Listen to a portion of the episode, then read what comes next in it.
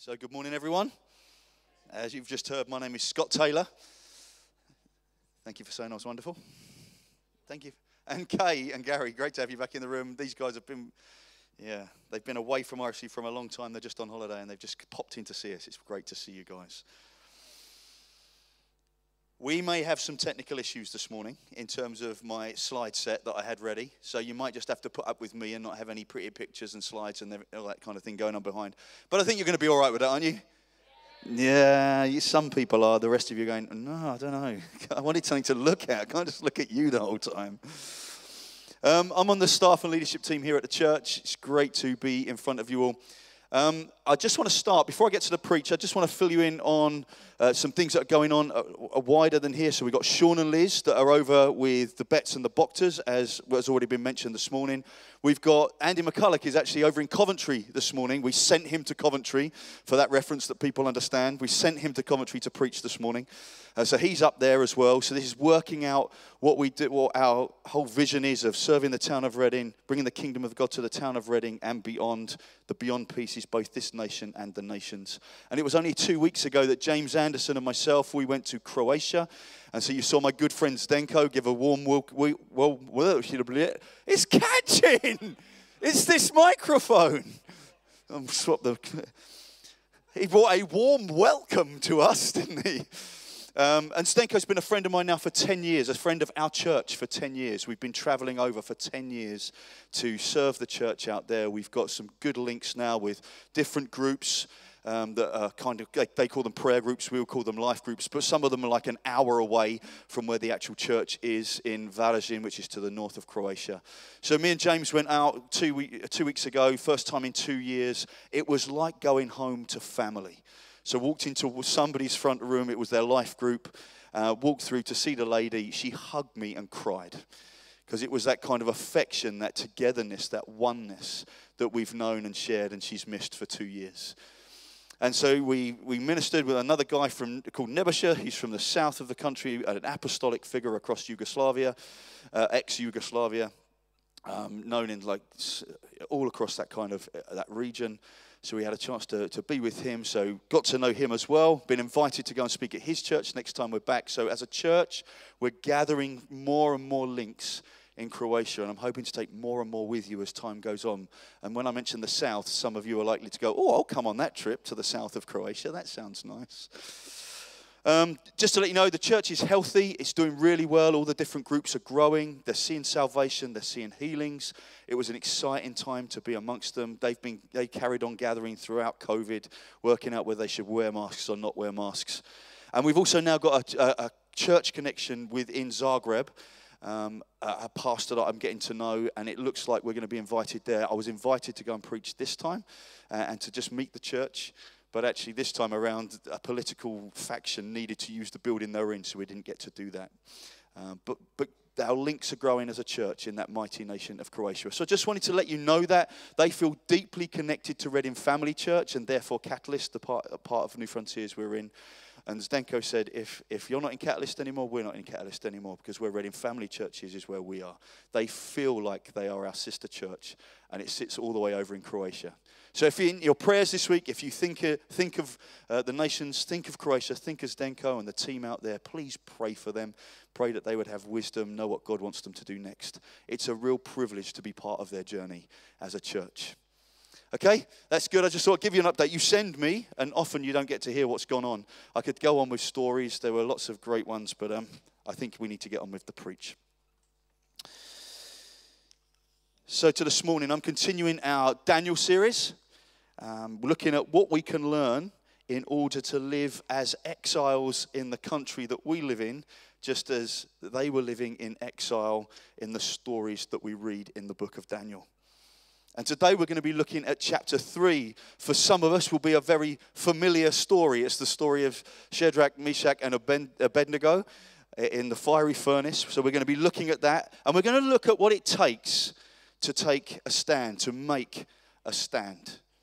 We're going to be looking at that this morning. So I'm going to pray and then we'll get on with the preach. Father, I thank you so much that we can gather this morning in your name. Thank you that your Holy Spirit is moving amongst us.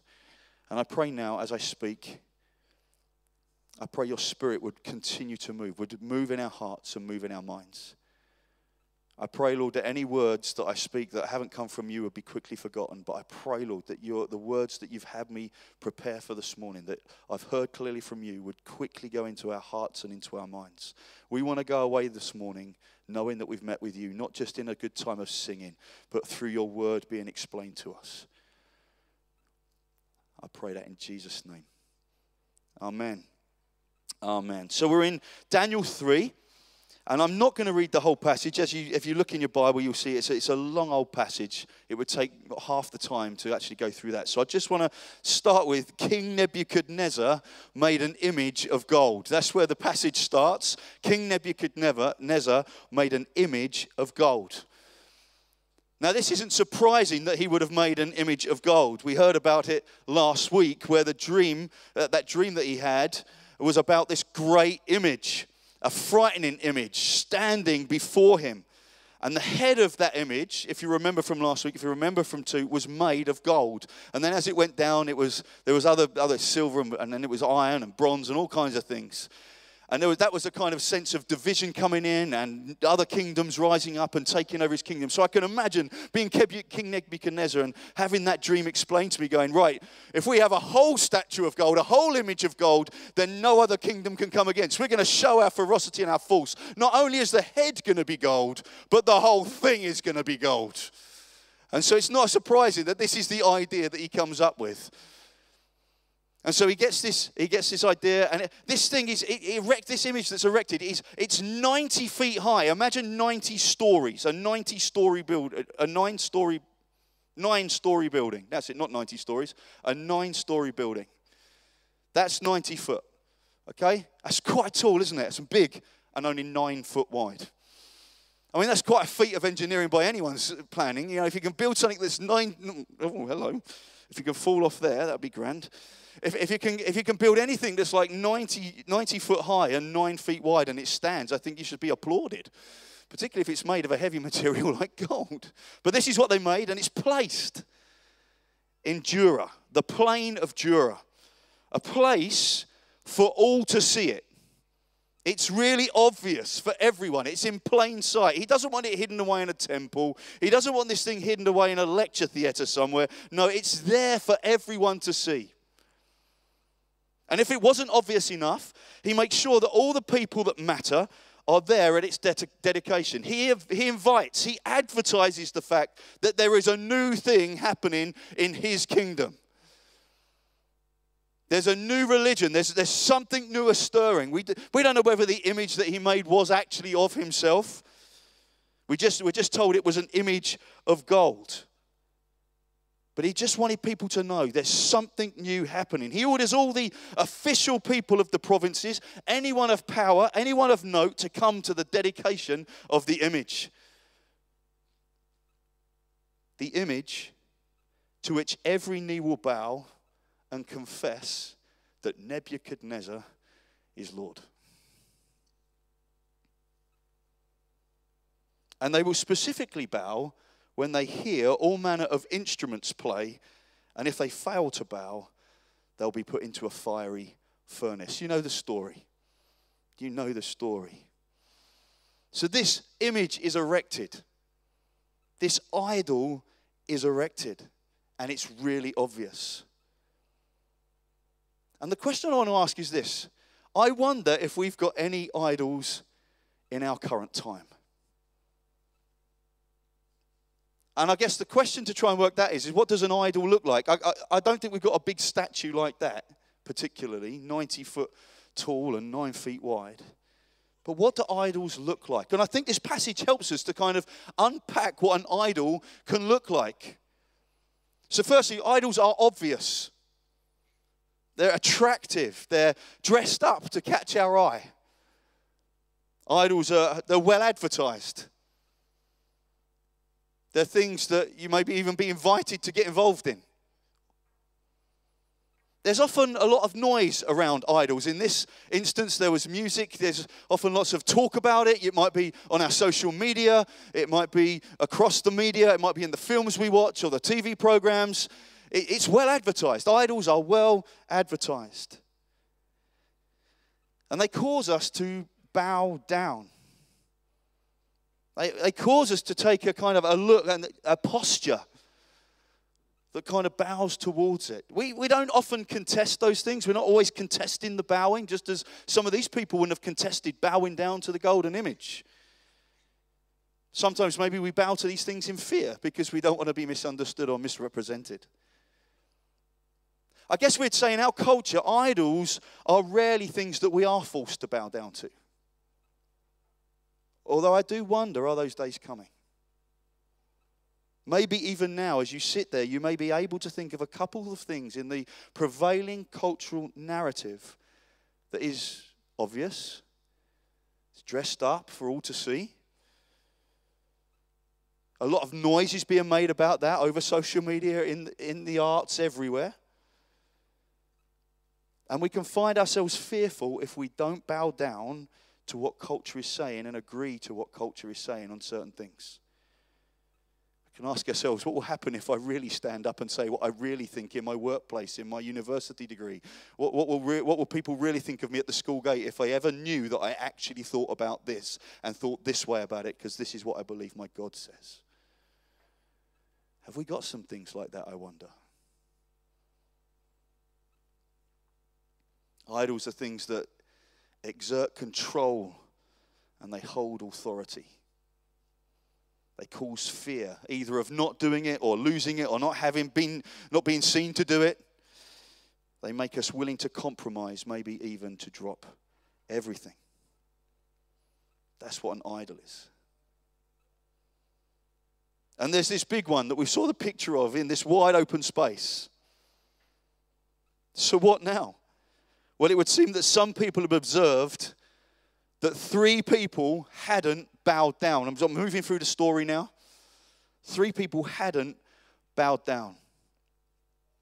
Now, to help us picture the scene, I just wondered if you could humor me.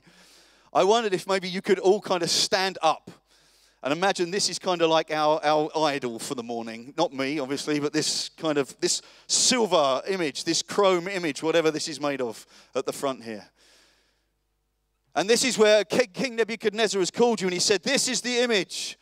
And if you don't bow to this image when the music plays, you're going to be thrown into a fiery furnace. And so everyone's gathered around and then it plays. And everyone takes their, their position of bowing. So now you can sit down as your position of bowing. Everyone should be seated except for three. Okay, that was rubbish. We're going to do it again. Right? And then everyone stood back up again and went about all their daily doing. And the king, he said again to his player of instruments, and everyone bowed. And each time this happened, the same three people remained standing together, linked armed. And people noticed. Thank you, Shadrach, Meshach, and Abednego. Very good. Give them a round of applause. They got asked to do that during worship.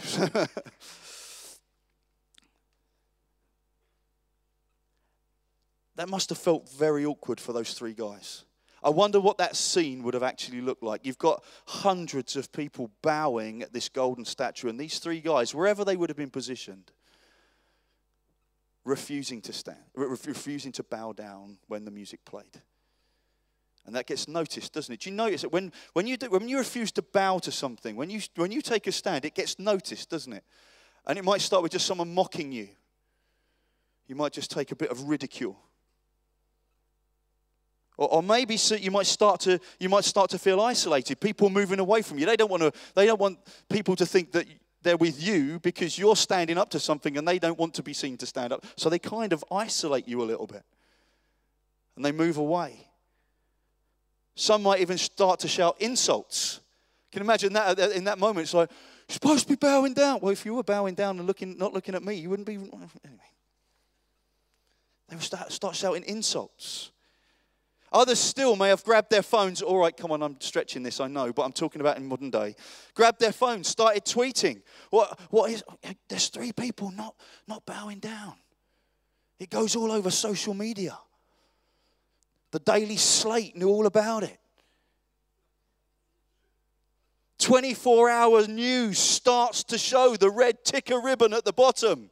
Who are these three terrorists who refuse to bow to Nebuchadnezzar's commands?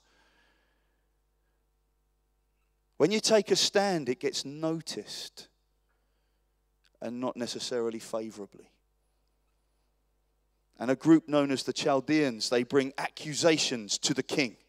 And they say, there are certain Jews whom you have appointed over the affairs of the province of Babylon, Shadrach, Meshach, and Abednego. These men, O king, pay no attention to you. They do not serve your gods or worship the golden image that you set up. If the king hadn't known about it, he does now. Someone's always willing to go to the top and say, did you see that group of people in Reading? They're not bowing down to what the norm is. I think we should do something about them. This, of course, causes the not-so-well-balanced king to fly into a rage again, and he calls for the offending trio. And they come before the king. These three guys didn't bow. And I think that's a powerful picture. With all these people bowing to a golden statue, some delighted to do it, others in fear of the lie, some dropping everything by choice, others compromising. But these three guys do not bow. And they're noticed, and the news gets back. And they make their stand together. The reason I wanted the three guys to, to stand linked arm was to show something of they make their stand together. They didn't stand alone.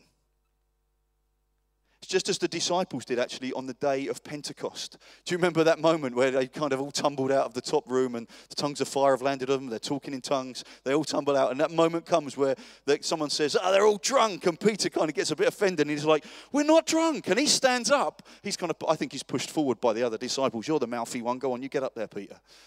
But it says that the other eleven stood with him. It wasn't like they pushed him to the front and went, you're there on your own, boy. There was eleven others standing with him as he spoke. They were together, making a stand. There may be moments where we need to stand as a church together and make a stand against the idols of prevailing culture. And it's not going to be comfortable. Or we may even in our own lives need to find others in our lives to, to, to help us not bow down to the idols that are individually influencing us and say, no, we're going to make a stand on this together. We're going to, you know, where, it, where it food's an issue, I'm going to find two or three others that I'm going to stand with. We're going to diet together, or we're going to not drink alcohol together, or we're going to do something, and we're going to stand together in this and make our stand. But they did it together. And this is a bit I love about this story, right? So they get called to the king. The king's really angry with them. They say their piece, and then, it, then they say, he says this, even when they're challenged, they refuse to back down. It says in verses sixteen to eighteen, O Nebuchadnezzar, we have no need to answer you in this matter. If this be so, being thrown in the furnace, our God whom we serve is able to deliver us from the burning fiery furnace. And he will deliver us out of your hand, O king. But if not, be it known to you, O king, that we will not serve your gods or worship the golden image that you have set up. Whether God saves us in there or doesn't save us in there, we're still not bowing, mate. Do you hear it? We can get to a place sometimes, I think, where we think, oh, God hasn't come through. He must be silent on this. It must be all right for me to continue to fall off the stage. Simon fell asleep. I just wake him up. It's a small stage. I think we can get to a place where we think, oh, maybe if God's not saying something, we, it, it must be all right. If we know we're bowing to something that isn't him, it's not all right. It's not all right. It's not all right. We need to be like these guys who say, even if we don't see God come through and do the thing we might want him to do, we're still not going to bow.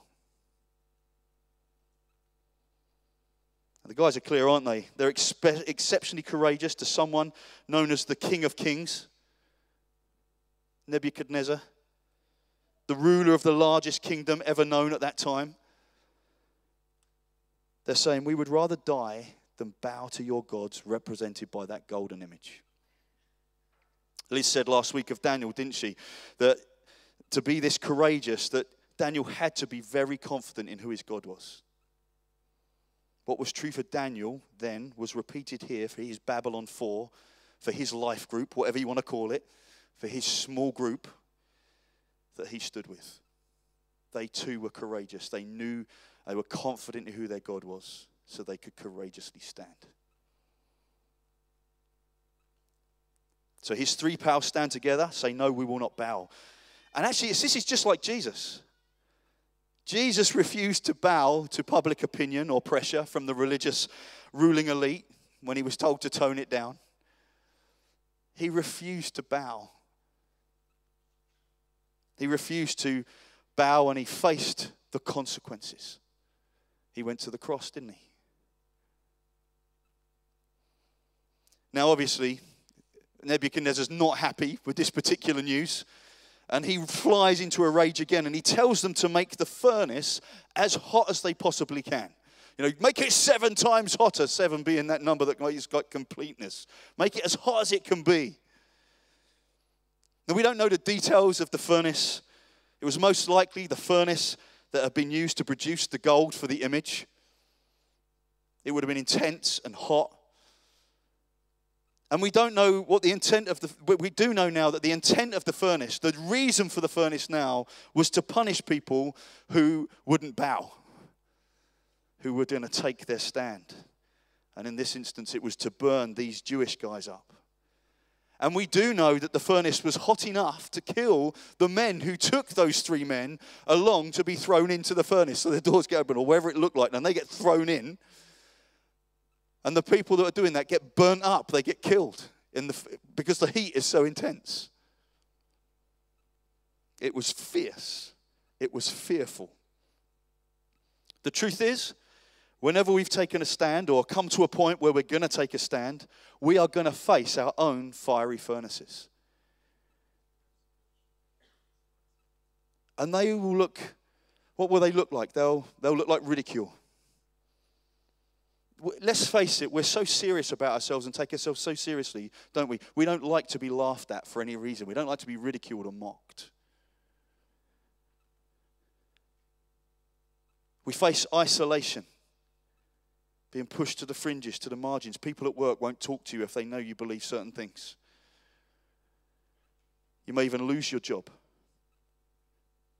or your career opportunities.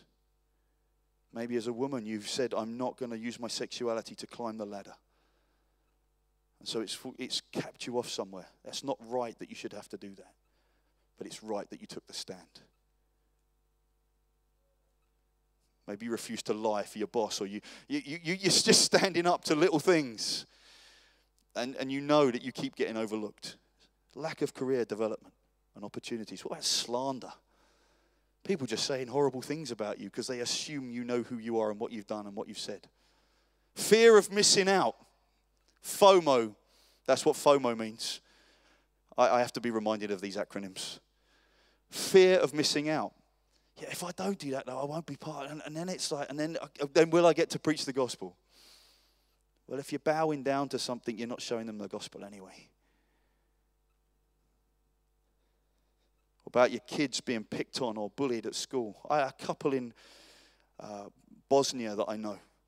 They went through an absolutely terrible time because they didn't conform to the Catholic or the Orthodox way of doing things. They knew how God had called them to do church like we do church. And their, their children went through a terrible time at school because they wouldn't back off.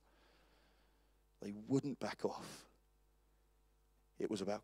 It, Jesus is about grace. He's about love, the gifts of the Spirit for now. And he, his children were bullied at school because of those things. I think we may even face prison sometime for the things we might take a stand for. These things are all deeply uncomfortable, aren't they? You look at that list, you go, I don't, I don't really want any of that to be done about me or said about me. Things that we would rather not have happen to us. Shadrach, Meshach, and Abednego stood together and refused to bow, knowing this is what was coming. And this is where the story takes its turn, in the midst of the flames. These guys have taken their stand. They have faced the punishment.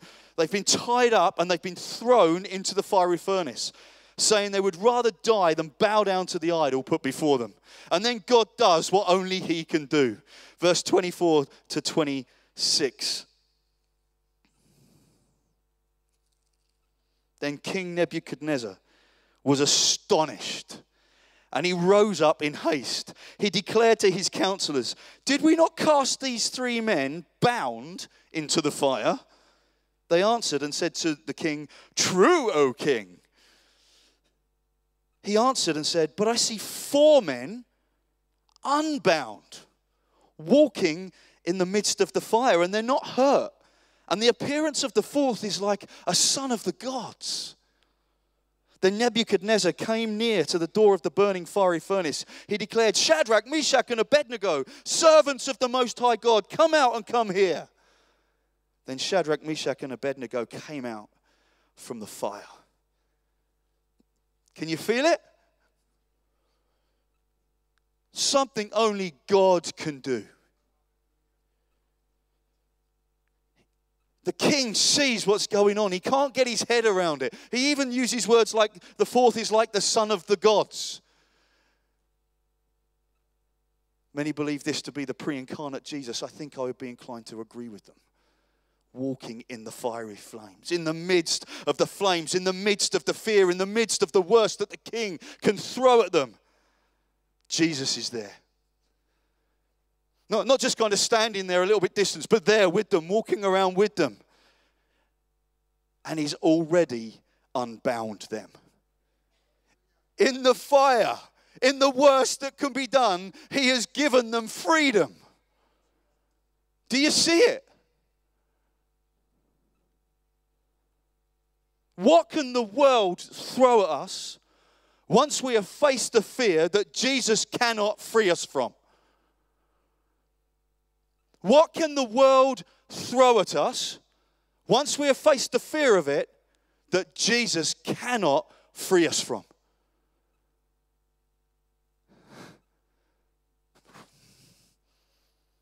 There's some stony faces out there. I want to say it one more time. What can the world throw at us once we have faced the fear that Jesus cannot free us from? Even in death, maybe the thing many of us fear the most, not necessarily the fact we die because we go to be with Jesus, but if you're anything like me, the, the way that it might happen. In death, we enter the ultimate freedom from this fallen, broken world. Not even death can hold it over us. Can I get a little hallelujah in the room? Maybe even an amen? I know we're not a Pentecostal church in that sense, but if a white hanky was to come out right now, I wouldn't be upset.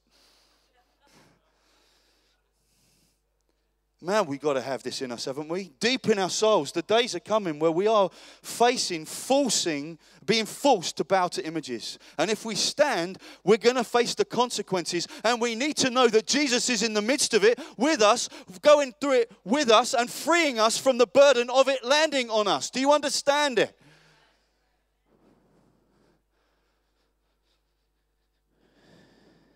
Nebuchadnezzar sees all this and he is astonished. I love that word in the, in the E S V rendition. He's astonished. Wow. He goes to the door of the furnace. He calls them out. And when they come out, it's observed that the fire had not had any power over their bodies. Their hair was not singed. Their cloaks not harmed. And there was not even a smell of fire on them. Totally vindicated by the God of heaven himself.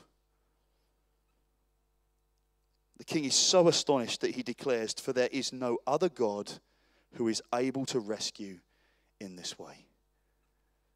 Do we believe that, friends? Nebuchadnezzar saw it and he declared it. There is no other God who is able to rescue in this way. Do we believe that, friends?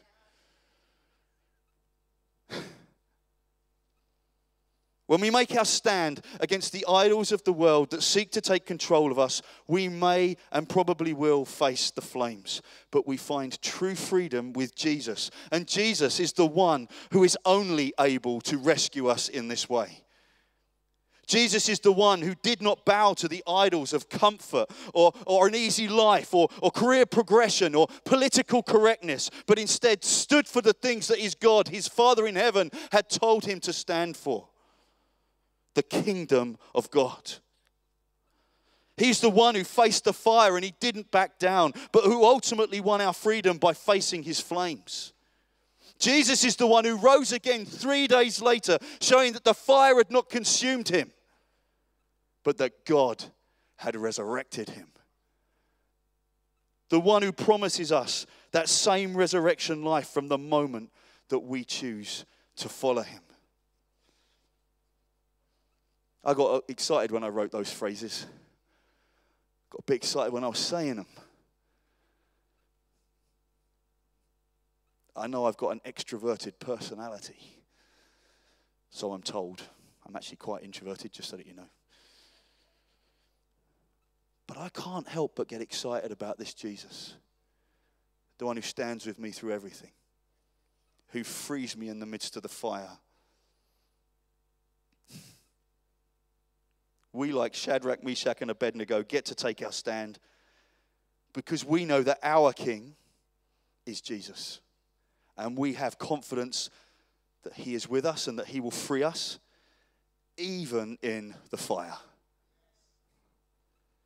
Friends, as we end, I want to take this moment for us to ask ourselves, what idols of prevailing culture do I need to take a stand against? What idols of prevailing culture do I need to take a stand against? We work on that as elders. What are the things in, you know, kind of culture that as a church we need to take a stand on? But just for this moment, just think about, what about you? What about you? There's a, there's a slide just come up behind me. Some little icons on there. I want you to take this moment. I'm going to shut up. And I just want you to do a bit of business with God. It may be you need to repent because you know you're bowing to something here.